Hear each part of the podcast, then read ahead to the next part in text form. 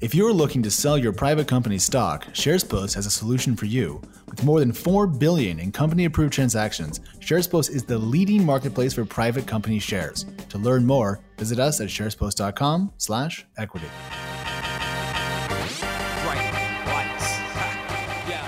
Hello and welcome back to Equity, TechCrunch's venture capital podcast. I'm TechCrunch reporter Kate Clark, and this week I'm joined by Crunchbase News editor in chief Alex Wilhelm. Hi, Alex. Hello.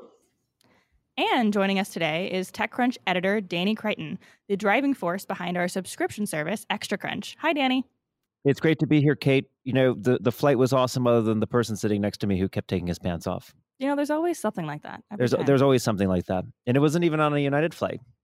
What what airline was it? Delta.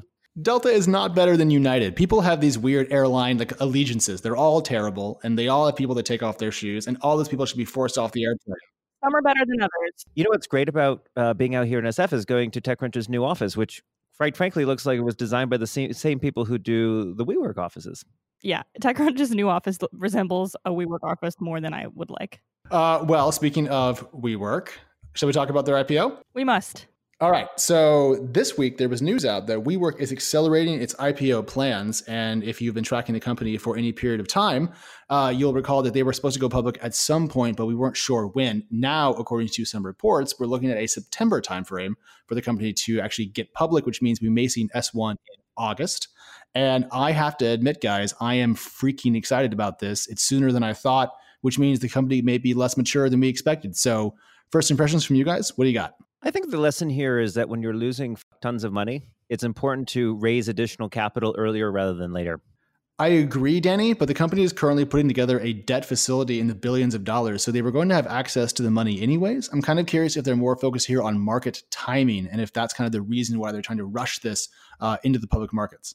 I think it's a combination of market timing and a, need for capital because, like you just mentioned, it's a debt round, essentially because they needed to lower expectations for their IPO. So, like, if they were going to go out and attempt to raise, say, like $5 billion, well, just based off what we know about WeWork, including the fact that they're losing so much money, I think they were a little hesitant to believe they could actually accomplish that. So I think this debt facility is is in order for WeWork to actually have a successful IPO which is to say to actually target less of a fundraise with their IPO. I also think that the you know when you're going out to the, the the, debt markets and you're you're trying to raise billions of dollars, you're probably talking to a number of different institutions, and so WeWork's data is all over the place now. Right, all the financial information, basically everything that would be in an S1 is being transferred around to all the banks and everyone else who might fund that. And so maybe it's also a way to reduce the risk of leaks, right? They get to control their own narrative, they can control the timing, and so moving it up connects it a little bit closer to where the data is already going out. Yeah. And let's just remind everyone this is all coming like less than a week after Adam Neumann reportedly cashed out $700 million worth of shares. So interesting timing. I think that was a, a, a, total sum from all of his divestors over time, and the share sales were from a few years ago, I think. So I don't think he like just sold 700 million of his of his stake total, but I do think the timing in terms of optics is pretty bad. Like if you just got beat up in the press for having a CEO who's uh, either leveraging or selling off parts of his stake, and then you go, "We're going public," it's not really the best possible timing.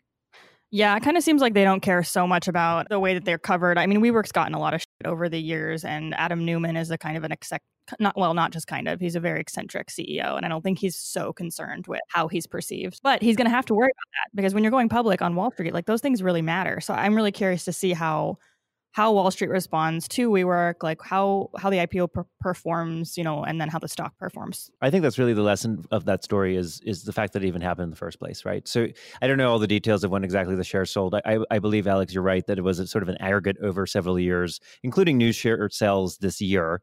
Um, and a lot of that money is actually being plowed back into WeWork in the in the form of leases. So so Neumann has been buying buildings, which he then kind of releases back to WeWork, and there's some logistics on why that's taking place. But I think the lesson here is like, how could that go out on Bloomberg, on TechCrunch, and a bunch of other sites of like, this is a terrible story.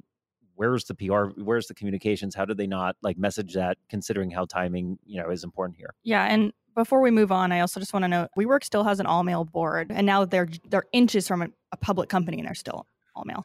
I think Danny's point about them not particularly caring about optics holds tight here. Like, you're right. Are You're they right. going? Are they, are they going to freak out? So, uh, to be clear, though, Kate, I don't mean to undercut your point. I think you make a very valid argument. I think you're correct in saying that their board is not diverse enough and they should change it. But I'm saying that, eh, you know, I don't, I don't know if they're going to. They probably don't care. Yeah, probably not. All right. So shall we check in with some other IPOs coming up? Yes, let's do that. Um, I have promised everyone to be very, very brief, and I promise to do my best on how pronouncing all of these names. Um, just as an update, last week we saw IPOs from Phreesia with P H R E E S I A, Medallia, and DouYu.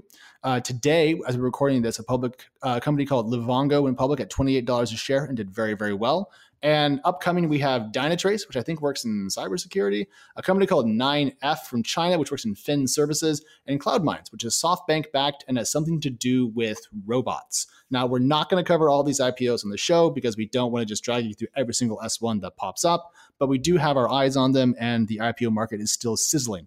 So expect more as offerings you do care about come up. But in the meantime, in the background, that is uh, what's going on on the public side of things. But enough of that. We're going to turn now to the smaller side and talk about companies that have raised. Kate, who's first? All right. Well, I'm really sorry, you guys, because I didn't want to talk about this, but Bird is raising a Series D round led by Sequoia Capital at a $2.5 billion valuation. That's all I'm going to say about the round because you can read about it. And we've already kind of covered this a lot. But I will say, like, I think Bird has been really untransparent about their fundraising and has made it really difficult to report on what's going on at the company. And I think this round is another example of that. You know, they they the round hasn't closed yet. So again, the word's getting out to the press and the round's not closed yet. So more more press will cover it as it does. I think this is just a way for them to get as many reports on their fundraising as possible, which is kind of an interesting strategy. But time and time again, we're seeing reports with differing numbers on Bird's funding and valuation. So it's a little frustrating. I just want to, you know, say like it when companies do that, it makes it really hard to really uncover the truth. Um, and then one more rant I want to do while we're on the subject is a lot of companies lately, or for a long time in tech journalism, will tell us things on background, which means that we can report it, but we can't credit them, or sorry, we can't um, cite them as a source. This is really annoying and it allows them to shape the narrative, the stories about their companies without having accountability. So I think I'm not saying Bird is doing this. I'm just saying a lot of big companies and really important companies do this on a regular basis. And it's frustrating for any PR folks that are listening. Please stop doing this. You know, the, uh, Kate's referring to a Columbia Journal uh, journalism review article that was talking about the increasing nature of both on background and tech, and then at, at, TechCrunch, I've written a lot about you know the declining number of Form Ds that are filed. Yeah. So we actually have less raw data to build on, and on the PR side, a lot of companies won't even give you the information at all.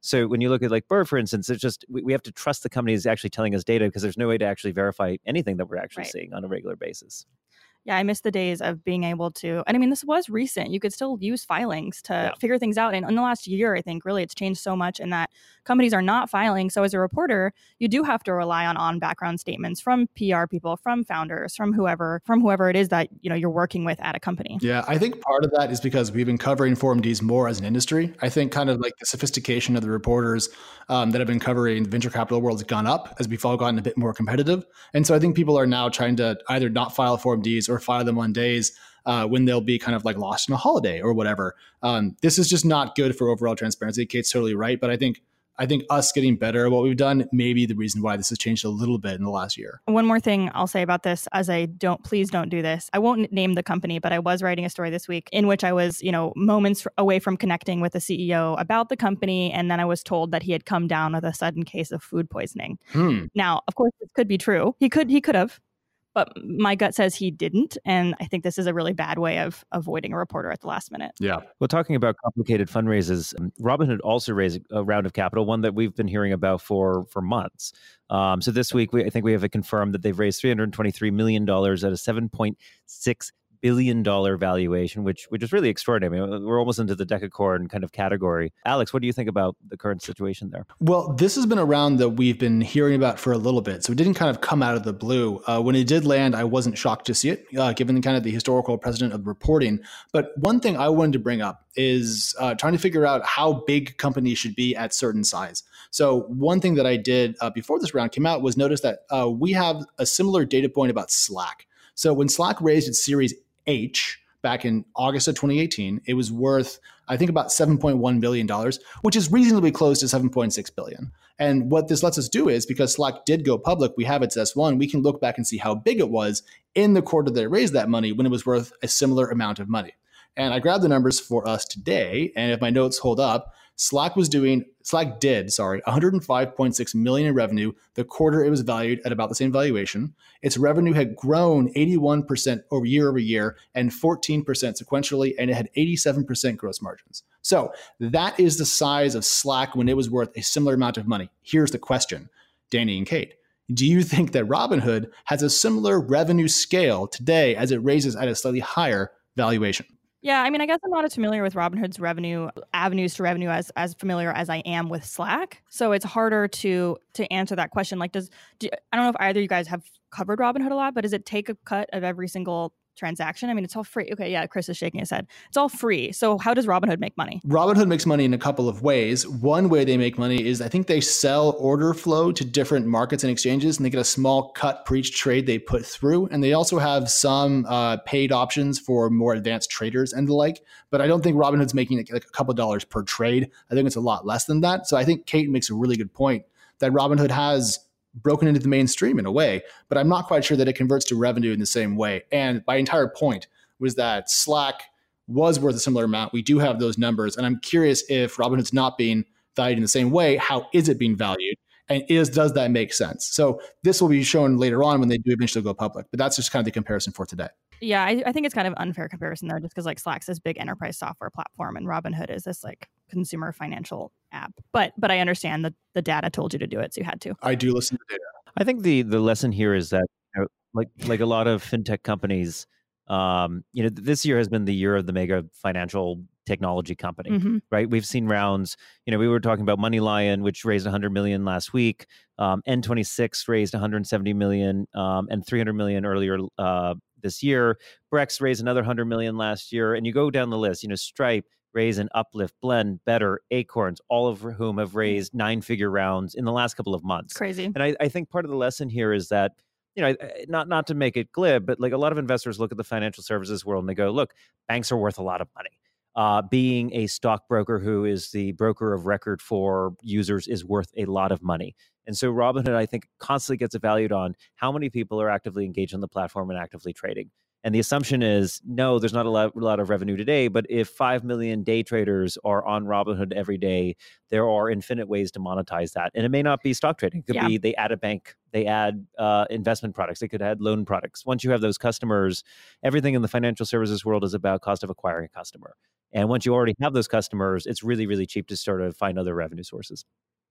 Yeah, I mean, Robinhood may not be where Slack was at that valuation, but I think just given what we just what Danny just said, the huge opportunity and the fact that it really has tapped into the mainstream and that everybody, you know, it seems like is talking about or, or has downloaded the Robinhood app means that they have a huge opportunity ahead of them.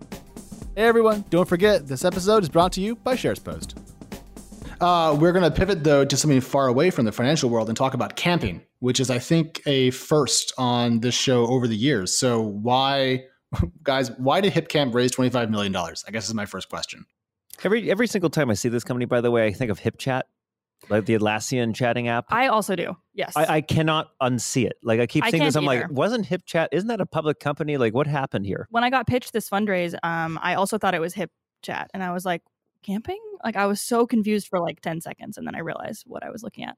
But uh, HipCamp. So HipCamp is an Airbnb for camping. People put their private land on HipCamp and then you rent it. It's very simple. It's not um, it's not as complex as some of the other businesses we talk about on this podcast. So that's nice. But um, yeah, they raised all that capital at 127 million valuation, nothing out of the ordinary. They are backed now by Andreessen Horowitz via Andrew Chen.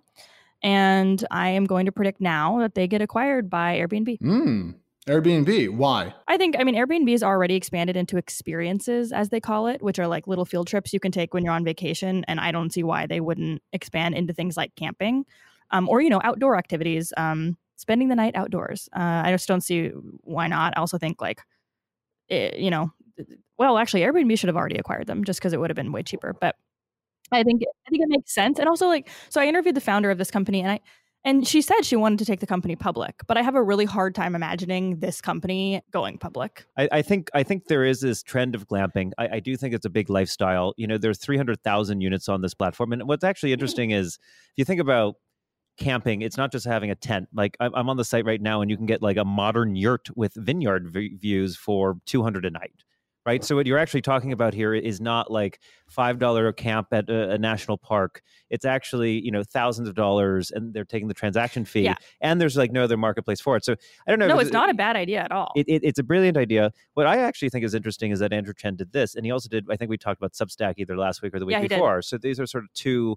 I think Substack was like 15.3 million uh, yeah. Series A round, but here's like multiple kind of consumer oriented investments in different markets for him. And as a new GP at Andreessen, you're starting to see kind of what he's focused on and imprinting his completely his, his thesis. And on. I think I think if he invested, I there, this is probably a great company. I, I, have trust in his in his portfolio, but I think what you just mentioned about you know glamping, it's also it's actually extremely hard, as any campers know, to to find campsites when you're like to make sure you've actually rented a campsite before you go camping. So it's things like that too that they've made so easy, and I think just you know your average Joe camper will really get a lot of enjoyment and use out of that and they'll make a bunch of money from people using it in that case too. I have a question though about this entire thing given that we just talked about a $200 yurt. Isn't that effectively already an airbnb? I mean camping to me involves dirt. And you know I, glamping to me is kind of the lower end of airbnb so i'm curious how much crossover there will be in supply between hipcamp and airbnb. And if that's the case if there's a lot of that i think kate's point about an acquisition makes a lot of sense because airbnb doesn't want hipcamp to eat into part of its market share right that's unacceptable. So if that's the case, this is a pretty obvious buy. I agree. You know, I think if you look at the hospitality space, right, you go to the large hotel chains like Hilton or whatever, they have multiple brands, right? Because they're targeting, they're segmenting their customers into different categories. You have business travelers, you know, family travelers, individual, you know, hostel kind of travelers. I think the same thing you're starting to see here is Airbnb, right? The kind of person who's looking for a $200 yurt in the vineyard is probably not the same customer looking for, you know, an apartment in San Francisco. And actually, that might actually play pretty well into Kate's thesis that this is a potential exit to Airbnb is that this could actually be another brand right? You're going to yeah. start to sell. They're going to have their premium kind of executive suite model for right. you know five thousand a month or whatever, um, and everything down to your yurt yeah, exactly. And we've already seen that Airbnb is willing to make these acquisitions. Like, I mean, they made a huge acquisition of Hotel Tonight. What was that? Like maybe three, four months ago. Mm. Um, and as they they have this last like six or so months before they go public, which you know we're kind of just guessing, but it seems like it's going to happen. Um, additional uh, M and A deals might make sense. Absolutely. And the other note that's interesting with HipCamp um, that I think is, is great to, to note is um, it, it's founded by a female founder. Mm-hmm. So uh, Alyssa Ravasio mm-hmm. um, founded it, and it, it's great to see that you know she's being backed by really great capital yeah, behind definitely. it too. Should we talk about one more round before we close out, or? Sure. Uh, one more round. So uh, Gusto, which I always pronounce as Gusto, and it's absolutely wrong. And mm. I, I, know hey, that we're be- really good at pronouncing these wrong. We, are really good at not only pronouncing mm. them wrong, but the, the CEO Joshua Reeves actually in his signature line actually has the pronunciation of his company there, which is a mm, good That's sign. That's a really not a bad idea. Um, so so Gusto is a um, small medium business targeted payroll solution, um, SaaS play, uh, raised two hundred million dollars this week. Um, and um, I believe in their Series D. So they they've raised a, a boatload of money. There, what's interesting here is um, twofold. One is the company just crossed over to a thousand employees, so it's actually like Big. grown quite substantially over the last eight nine years. It's a YC company, and um, they're expanding to New York with an R and D office. And so, what's interesting to me is, is you sort of look at this talent is, um, you know, you're you're you're based here in San Francisco in a, in a very classic WeWork office. Um, Gusto actually has a rule that no employee is allowed to wear shoes in the office to make it more homely um, so that I don't know. No how, employees are allowed to wear shoes. You must take your shoes off in the office. So I, I, always I always do interviews with the company outside of the office because I never take my shoes off. That's Alex. I know you have an opinion about that. Yeah, that's gross, and I wouldn't go to work. I really hate that. I don't even like taking yeah. shoes off at my own apartment. I don't like going outside. So. wow, I really am angry. Okay, so let, let's be let's be clear about this. At my house where I live, I will take my shoes off at the door because I've cleaned it and I know that it's clean. If I'm in a public space where people bring their dogs and other sorts of gross things, I will not take off my shoes. That's disgusting. Going back to the top of the show, someone took off their pants on Danny's flight. That's a faux pas. I would add to that list shoes off in the office. Okay, okay, but uh, but uh, first of all, first of all, Alex, it's not a faux pas. There was intentionality around taking the pants off. And there was a multi like discussion with two flight attendants about how he th- this individual had to put his pants back on. How far off were they? Like um, how- you know, this is a G-rated show, so I, I don't want to talk about what I saw. I saw. Um, I actually, I think if you don't swear, you can say anything you want. Oh, that's good. That's good. Freedom of speech. You know, that's that's what the press is all about. you know, talking about more serious topics about whether you can bring dogs to a, a workplace that doesn't have shoes. If um, you can't, I oh, I really hope you can't. Well, maybe with two hundred million dollars, they'll have some sort of shoe cleaning thing. Maybe they'll maybe they'll the give office. slippers to everyone. But they're coming to New York, and I'll, I'll tell you that New Yorkers don't take their shoes off. This is going to be a. There's exactly one restaurant I know no. in, in Manhattan that you have to take your shoes off, uh, which is one of my favorite what restaurants. Is this? It's a, this it's so a weird. vegan uh, Korean restaurant called Hangawi, and you, you walk in and uh, you got to take your shoes off. So maybe maybe I've learned maybe, so much today. Th- th- this show is going downhill. So let, us go on to yep. let's go to the Vision Fund. Okay, that, yes, that, that's how we should close. Vision Fund. Let's go. Let's go. Okay, so um, there was a Wall Street Journal report this week that the Vision Fund was preparing an announcement that they had $40 billion allotted to their second Vision Fund. So, as we all know, the Vision Fund one announced, I think um, now almost three years ago, was ultimately a $98 billion fund that invested in a ton of companies like Wag and Brandless and Uber and Didi and so many more. So we're all kind of wondering and have been for a while will there be a Vision Fund too? And the answer seems to be yes. And Microsoft as well as Goldman Sachs, are uh, potentially the investors in this next fund. Yeah, the Microsoft point is pretty interesting because Microsoft has a historically kind of strange uh, relationship with venture. If you go back in time, they had something called the Bing Fund, and then they kind of morphed that into Microsoft Ventures, and now they have M12, which is a VC firm. But to see them maybe pick up an LP position in this is kind of odd. I didn't see that coming, and and the the riff that the journal had was that SoftBank may try to get its portfolio companies in the Vision Fund to switch to Azure but given that they invest in late stage companies, they're not going to be able to get people to move from AWS to Azure. So I don't see the connection there. And so I almost wonder if the Microsoft thing's a bit of a trial balloon. But uh, I don't know, Danny, what do you think? Well, it's interesting because Microsoft also did this like hypothetical investment of a billion dollars into OpenAI. And um, you know, we were trying to track down whether that's actual like equity capital or whether it's just sort of Azure credits. I, I think the greater lesson here is that Microsoft, like many of the big tech companies, just has a balance sheet that is just unbelievable, right? There's there I think Apple has something like 200 billion dollars of cash and cash equivalents on its balance sheet. And so where the, where the heck do you put it? Like do you want to buy bonds? Do you want to buy like, you know, UK equity, you know, Greek debt? I mean, now I want to. I didn't know that was an option. Everyone should put their Apple money into Greek, Greek debt. debt is like startups. It's either going to go up or it's going to go to zero, um, and it's probably going to go to zero. Um, but not to make too much fun uh, of Greek debt. But but seriously, I think that this is a way to align the balance sheet where you have serious amounts of money with you know a broad set of enterprise valuable kind of um, strategies right? So it may be about azure. It's also about learning about what these companies are doing. Some of them could be acquisition targets right? Microsoft has made some huge acquisitions. They bought linkedin they bought github. Both of those were were mm. 10 billion plus kind of acquisitions um, and so I think, you know, ultimately SoftBank hopefully will sell some of its companies to Microsoft and that gets paved over easier if your LP is already the person who wants to buy in the first place.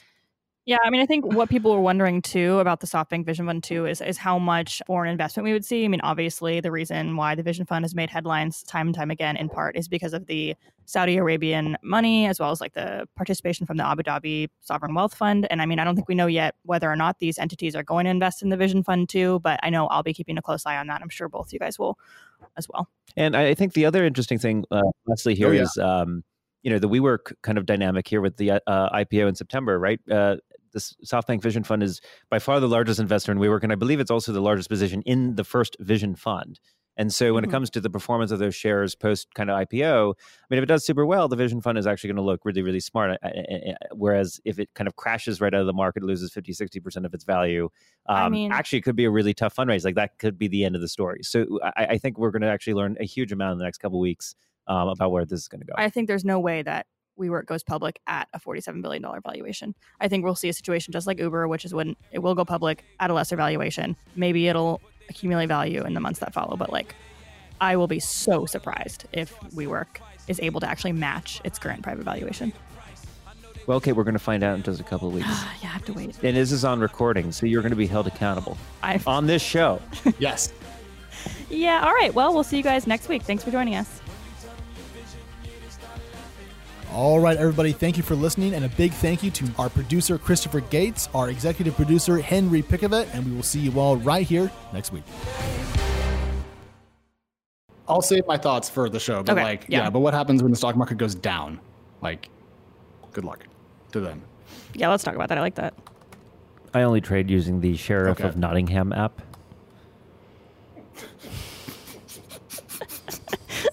That was the worst fucking joke I, in the history of the show. I like that so much. It's, it's like a, a simultaneous dad joke, but it I requires really- some context. It like takes a second to sink in. too.